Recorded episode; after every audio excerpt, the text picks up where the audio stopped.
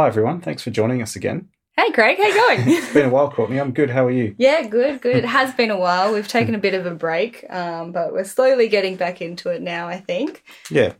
So this week we're lucky enough to be talking to somebody in person for a change. Finally. Yeah. So good. Yeah, it has been a bit of a challenge over the last few months, hasn't it? It has, yeah. I think it's much better to interview people face-to-face. So, you know, you get a feel and for what they want to talk about and how interested they are as well. So, yeah, it's good. It just seems like an easier conversation, doesn't it? It is, yeah. Well, hopefully people listening will think the same when they listen to this. Well, hopefully. Who knows? But, yeah, this week, well, in this episode, we are lucky enough to speak with a real-life addiction doctor. Yes, so we had Mike Christmass who came and had a conversation with us about his background and all the stuff that he knows about addiction medicine and particularly what's happening in WA as well. So, yeah, very, very interesting conversation. However, because it was so interesting, it went for a really long time. Yeah, it was a long one, wasn't it? Yeah, so we are going to split this one up into two episodes, and because there's a lot of heavy medical background and things like that, we also thought we might explain a couple of things as well because, yeah, there's a lot of content in this one.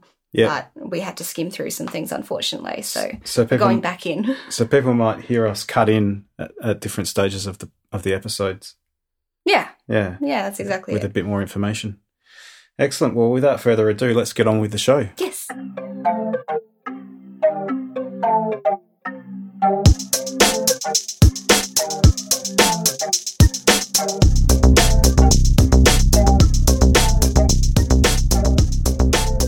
Should be easy.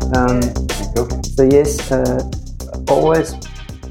probably always wanted to do be in medicine or social welfare, social work, but didn't get in high school. Got into vet school first, and I thought that would be the equivalent scientifically and intellectually of medicine, which it pretty much was, but I really disliked the veterinary model of care. Unfortunately, it's not for me. Yeah. And I'm pretty lucky. I don't think I would have been a very unhappy vet. So I left after 3 years, pursued my other interest, which was tennis, and then after several years of tennis coaching, I'd always planned to go back to uni. Met my wife. She was also already at Human Movement at UWA. I said, what did you like out of vet school? I said, biochemistry and physiology. So she said, there's this thing called exercise physiology. So I did that for a couple of years, did a master's, then applied for medicine, got into medicine and decided I wouldn't do that. I'd do my PhD instead for a number of reasons, which, you know, it's impossible to really know, to say, to regret it or not. But, certainly in my area now, if I'd had another 10 years in medicine, I'd be a lot better off, well, obviously financially, but also career-wise. But, so, you know, and if that's confusing, things like, you know, I would love to have done psychiatry, but it's just, my age precluded me doing any further long study like that, and that could have been done in that time. You know, I liked ICU, but that wasn't going to happen at my age when I eventually did medicine. So I finished the PhD, took a long time, and then my wife finally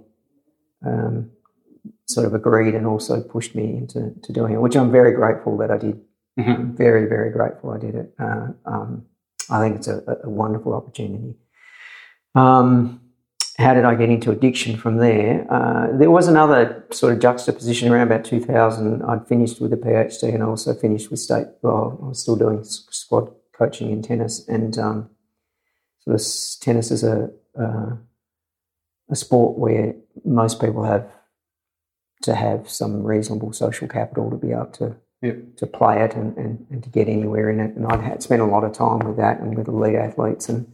I really wanted a bit of a change and wanted to try and be a bit more committed to what I felt I wanted my life to be. So,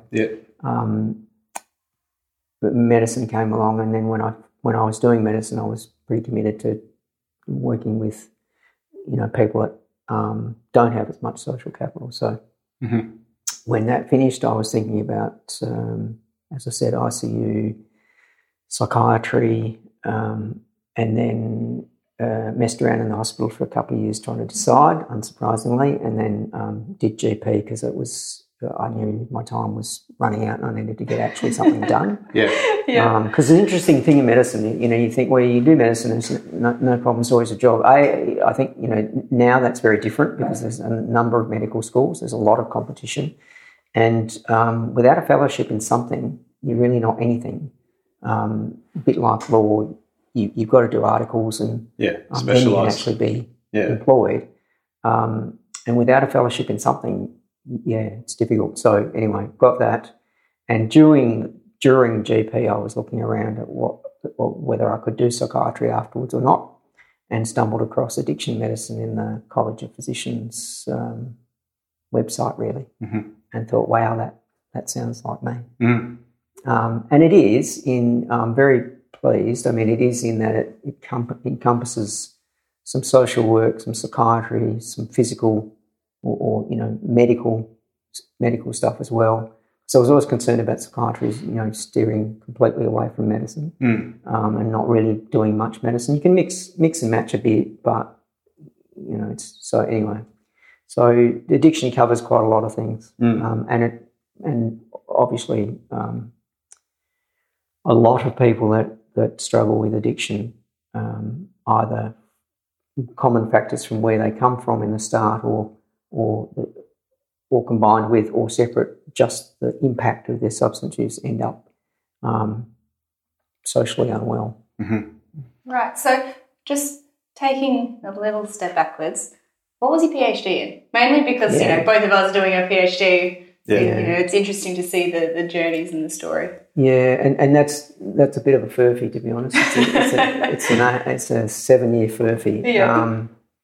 I find...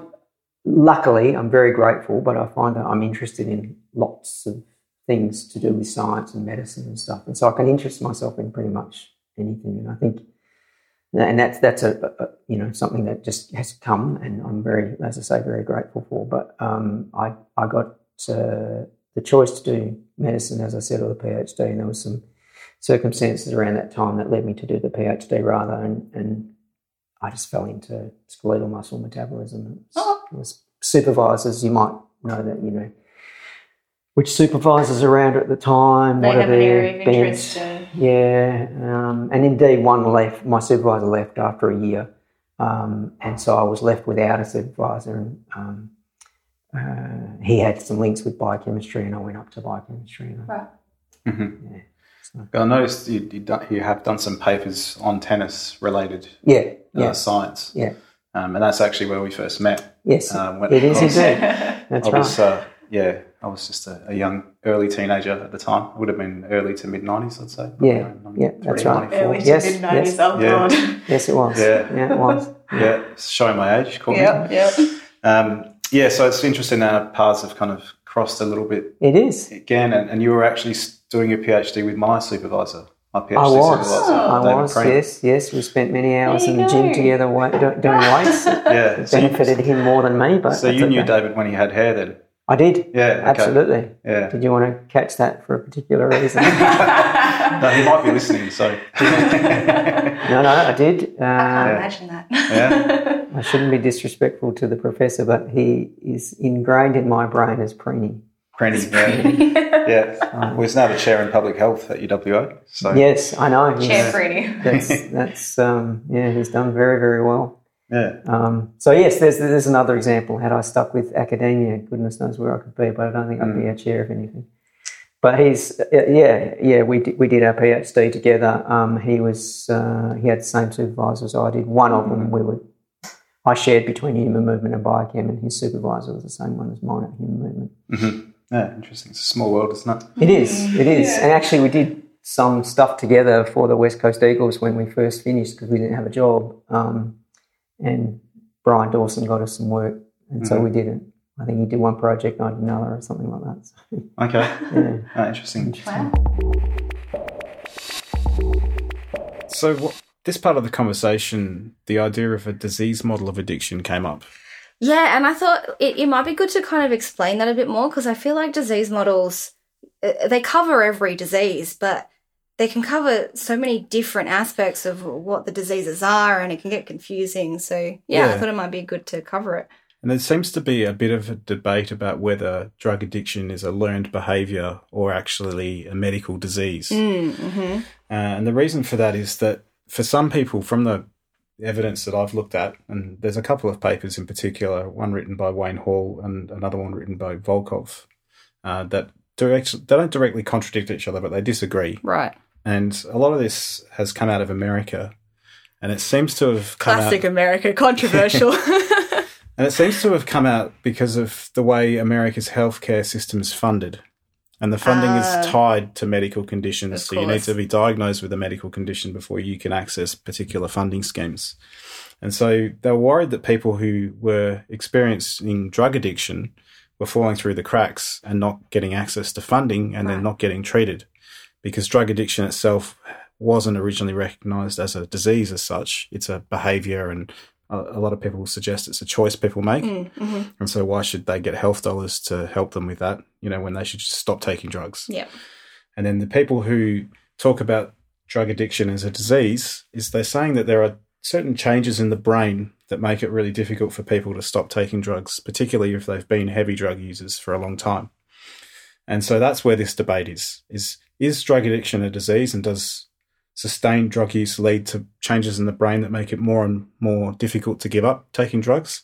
Or is it a behaviour that's part of our psychology that we should be making an informed choice not to take drugs or to stop taking them if we've started?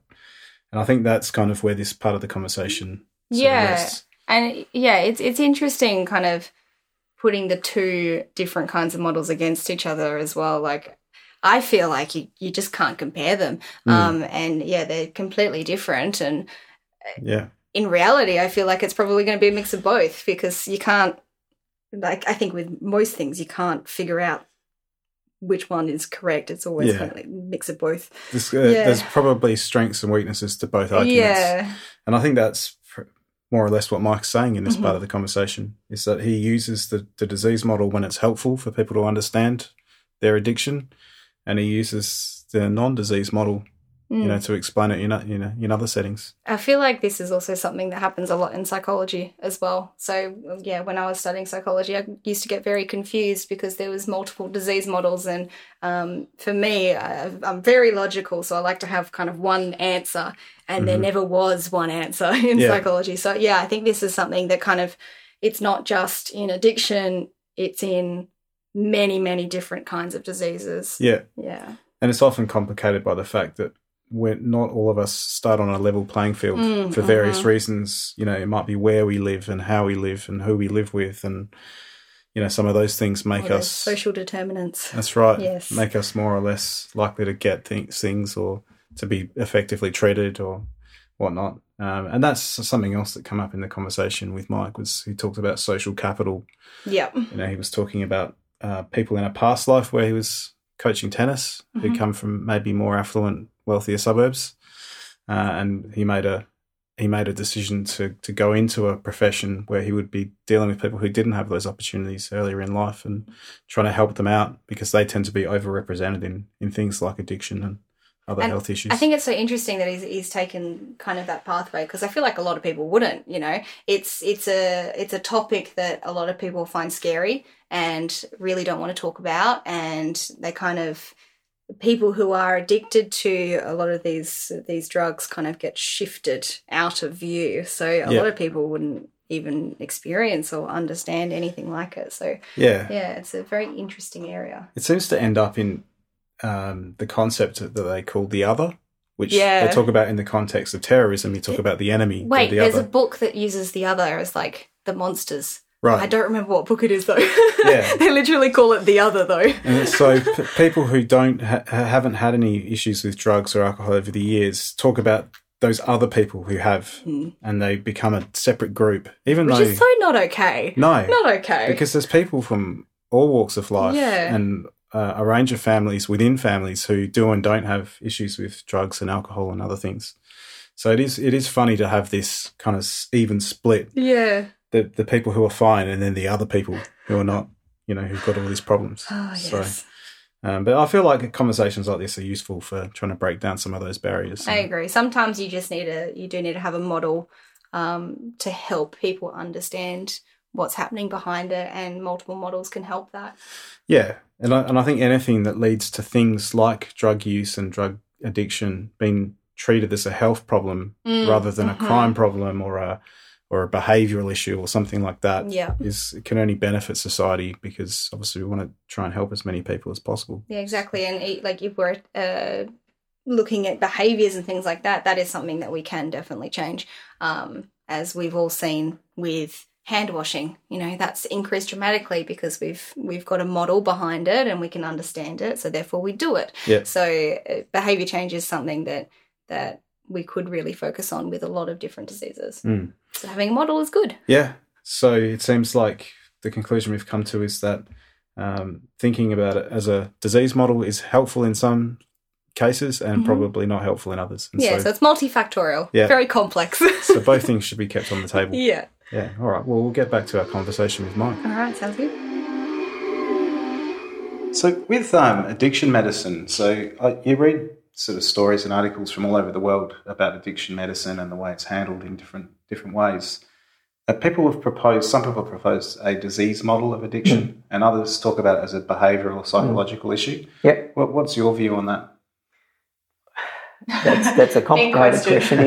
It is. And there's two schools of thoughts, and I'll mainly propose their thoughts rather than probably than mine, because I haven't really come to a solid conclusion of which one is which. I think because my day-to-day work is dealing with the end result, I think the argument it does have the potential to both improve things for patients and also make things a little bit worse for patients, but particularly the disease model, because the disease model is, you probably read, you can propose that that's going to increase funding, and particularly in the US where insurance is such a big part of driving your costs of medical care and getting your medical care. To say that you've got a brain disease may attract more funding and may attract a better insurance or something along those lines, I guess. Mm-hmm. Whereas if you've got something that's a learned behaviour, like a bad habit or a habit not doing very well for you, then maybe it's different in that way and it's different in attracting funding. So that's one way of looking at it. So Nora Volkow is the director of NIDA, who's the National Institute of Drug Abuse, which is part of the National Institute of Health.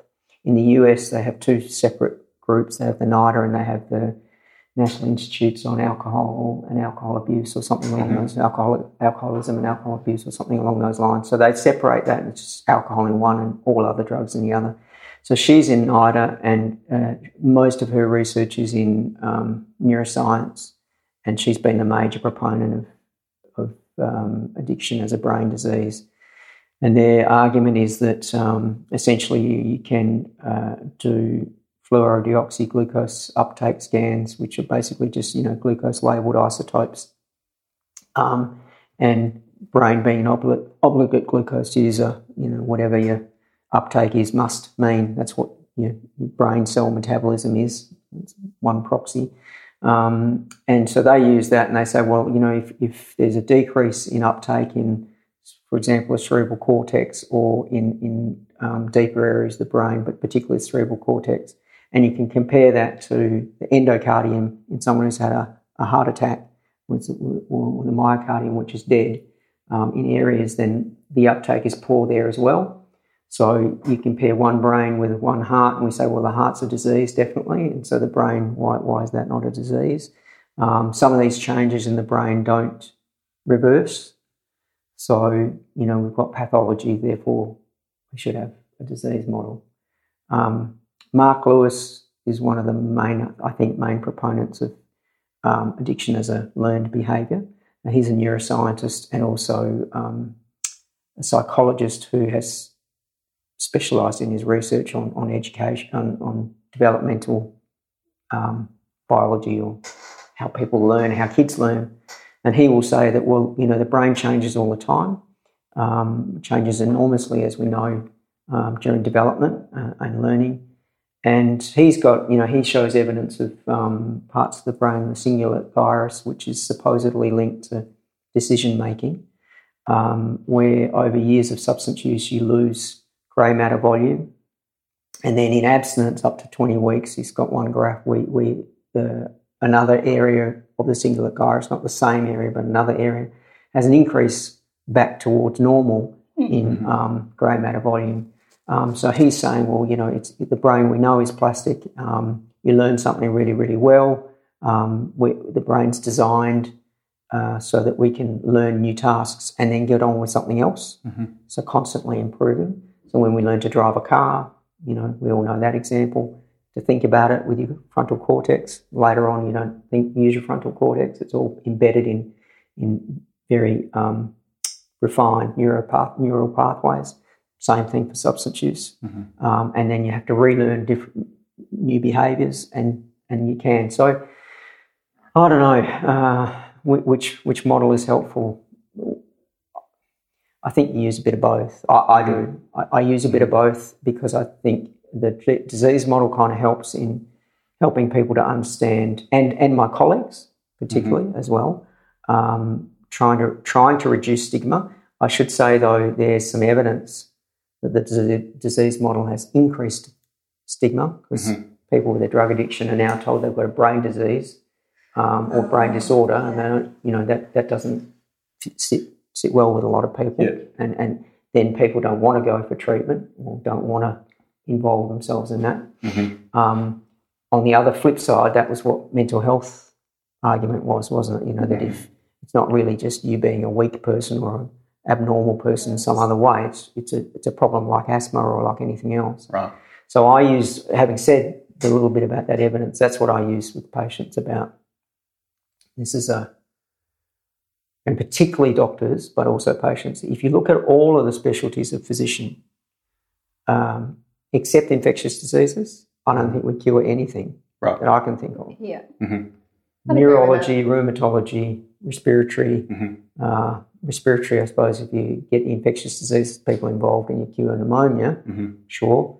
Everything else is a managed disease. Reduced in prevention. Yeah, and it's just managed. And your risks, obviously, if you've had it once, the risk of getting a really bad sort of bout of it again are probably higher than someone who's never had it, sort of thing. Yes, or an exacerbation, I think, is what you're saying. Yeah, that's exactly right. So because you never get rid of rheumatoid arthritis. Right. You never get rid of asthma. You just manage it. And you have exacerbations. Yeah. We call them relapses in addiction medicine, but doctors call those other things exacerbations. So no one gets through rheumatoid arthritis without having exacerbations. And then you increase the medications that you use, and then you back them down to your monitored level. And that's how those diseases go. No rheumatologist cures anything that they treat.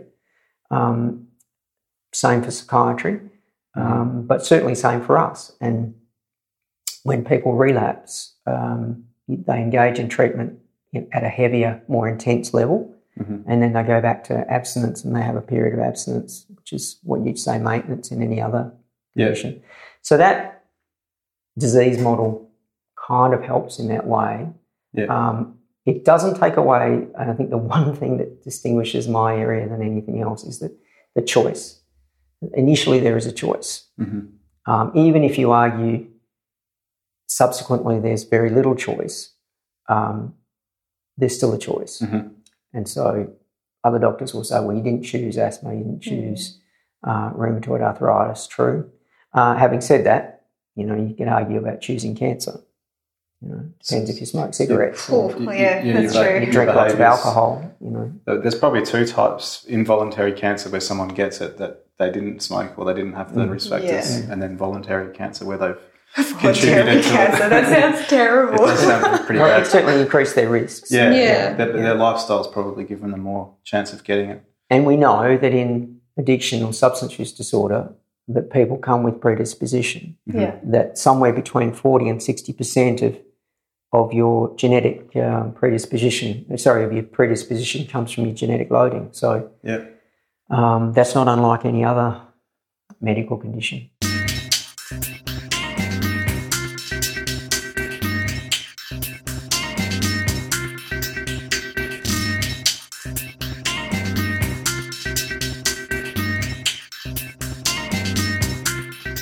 Is it just one gene that's associated with addiction? Because no. I've been reading, it's multiple, right? Yeah, so it's the usual story. It's the usual story where, you know, and that's again not uncommon in medicine generally. You know, if you look at, I think, you know, say Duchenne muscular dystrophy, if you've got that gene, it's that specific gene, and nothing you can do will stop you getting Duchenne's muscular dystrophy. Yeah. Equally, if you have scurvy, if you go without vitamin C for long enough, whatever your genetic predisposition will, you'll get scurvy. Yeah. Mm-hmm. Everything else seems to sit somewhere in between. Right. And then when you look at individual diseases, you say, well, what's the asthma gene? It's multiple. And then you have the epigenetic mechanisms as well. And even now, I think you guys probably read more than me, but we're talking about, say, for domestic violence and social disadvantage, that you can pass down epigenetic mechanisms in your own genes. Mm. That influence the child. Right. So it's not all just about... It's not always nurture. It's that's nature. Right. That's right. Yeah, so just as a side note, I've been reading about the genetics of dilated cardiomyopathy, mm-hmm. And that has... It's similar, again. It's like there's a whole bunch of genes that affect it. And I think it's the same thing. So there's exposure that occurs in the person, and then they can pass that exposure down to their children. So I guess that's the same in addiction as well. So if their parents have addiction, the kids are more likely to do that as well, purely with the genes. Yeah, and then you've got the environment. Yeah. Mm-hmm. Yeah, exactly. So in that way, disease model, it's not unlike other diseases. Yeah. The learned behaviour also makes sense, is that if you have something like, you know, the dopamine model, you know, you release large amounts of dopamine. We know that dopamine is a highly motivating hormone. Mm-hmm. People kind of simplistically look at it, I think, mainly in my field particularly as the pleasure bit. So if you enjoy it enough, you'll do it again. Mm-hmm. That's all frontal lobe kind of stuff. Mm-hmm. Dopamine's a really good focuser at sort of getting you, I suppose, getting your neurons and your synapses pruned so that you've got this very efficient pathway that requires very little frontal component to activate. Right. And if you think about how patients' experiences of that, I just don't know. I ended up in the pub and I was ordering a drink. And you try and break it down and say, well, yeah, you know, it's not that simple though, is it? You know, what happened before that? Well, I left rehab. I just had an argument and I just left. But I just found myself in the pub. And, you know, I like to try and break it down. You know, well, you didn't find yourself in the pub. You weren't transported there by some sort of, you know, outer space kind of thing. Yeah. But it is difficult for them, you know. And you think, well, how much of that automaticity is all part of that? Where they're just not thinking, just doing. No, well, it's nucleus accumbens and ventral tegmental area and those limbic systems going straight to the frontal cortex where we know that the frontal cortex is potentially damaged, and the pathways to the frontal cortex are thought to be so much more powerful than the pathways backwards. Yep. And a good example of that is adolescence. Mm-hmm. You know, that the frontal lobe develops so late that you've got really good accelerators from the limbic system driving people to use substances once they've started. Yeah. And pretty inadequate breaks. Yeah. So there's no, and they call that a lot of the time a lack of consequential thinking, don't they? In juveniles. There you go. That's right. Yeah. And into deep adulthood for some men. Continues. That's right. Whose brain develops quite a bit later than a lot of men. True. And if you look at the spikes in death and the risk of death at certain ages, comparing accidental males deaths and females, you can see that that's somewhat related. Yeah. Mm. Yeah. Now, not all drugs are equal, are they? So the way you treat a patient who's got an opioid addiction is going to be different to someone who comes in for alcohol or methamphetamine, for example. Yeah, in general principles are similar. Yeah. Withdrawal treatment first, if someone needs that, and then relapse prevention, which is the hard bit. Yeah. And at what point does something become an addiction? Like, so, you know, a lot of the arguments I've heard is, oh, it's just a casual thing, like all this kind of stuff. At what point does it reach addiction status? When compulsion is a feature, that's probably the main thing, because compulsion indicates a loss of control. Right.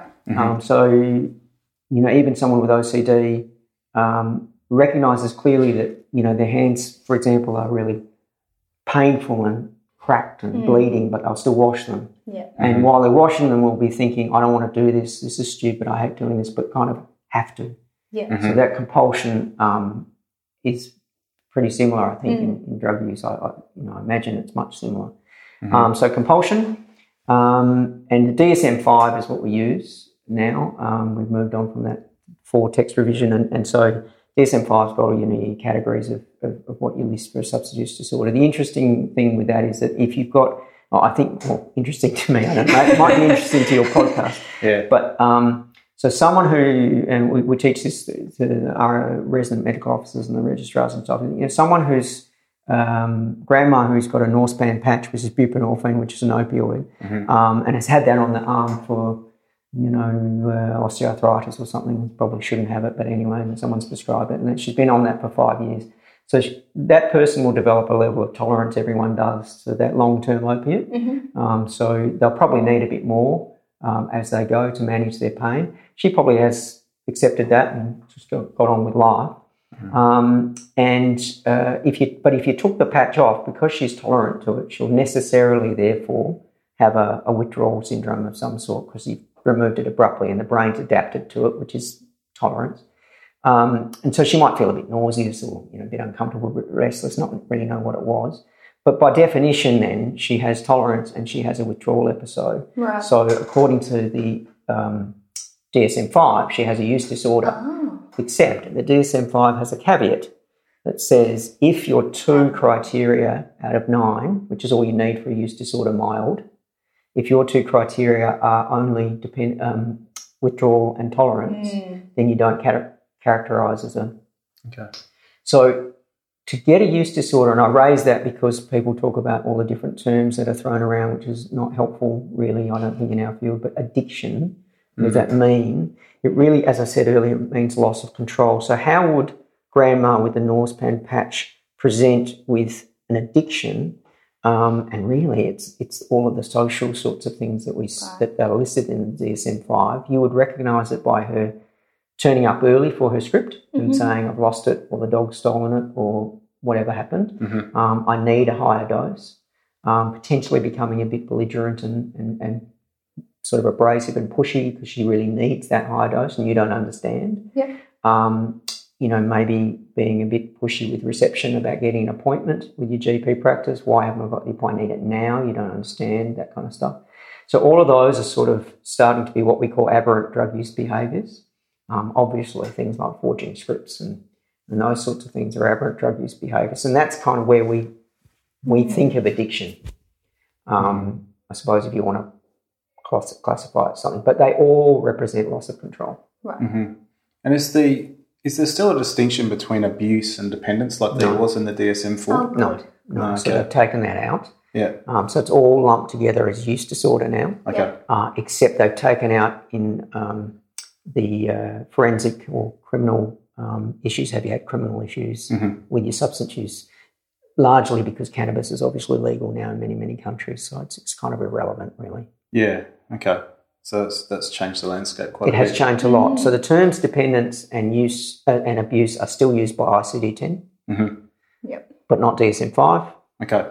So if you want to get funded for your inpatient unit from the state government, you need to use use disorder and dependence. Right. They will use ICD-10 codes. Right, okay. Interesting. Do you think the ICD-10 will catch up eventually? The new one is coming sometime, but I don't see there's any plan from what I've seen to change that. Seen any plan on I think it's going to stay as it is. It'll be another US Europe kind of divide. Right.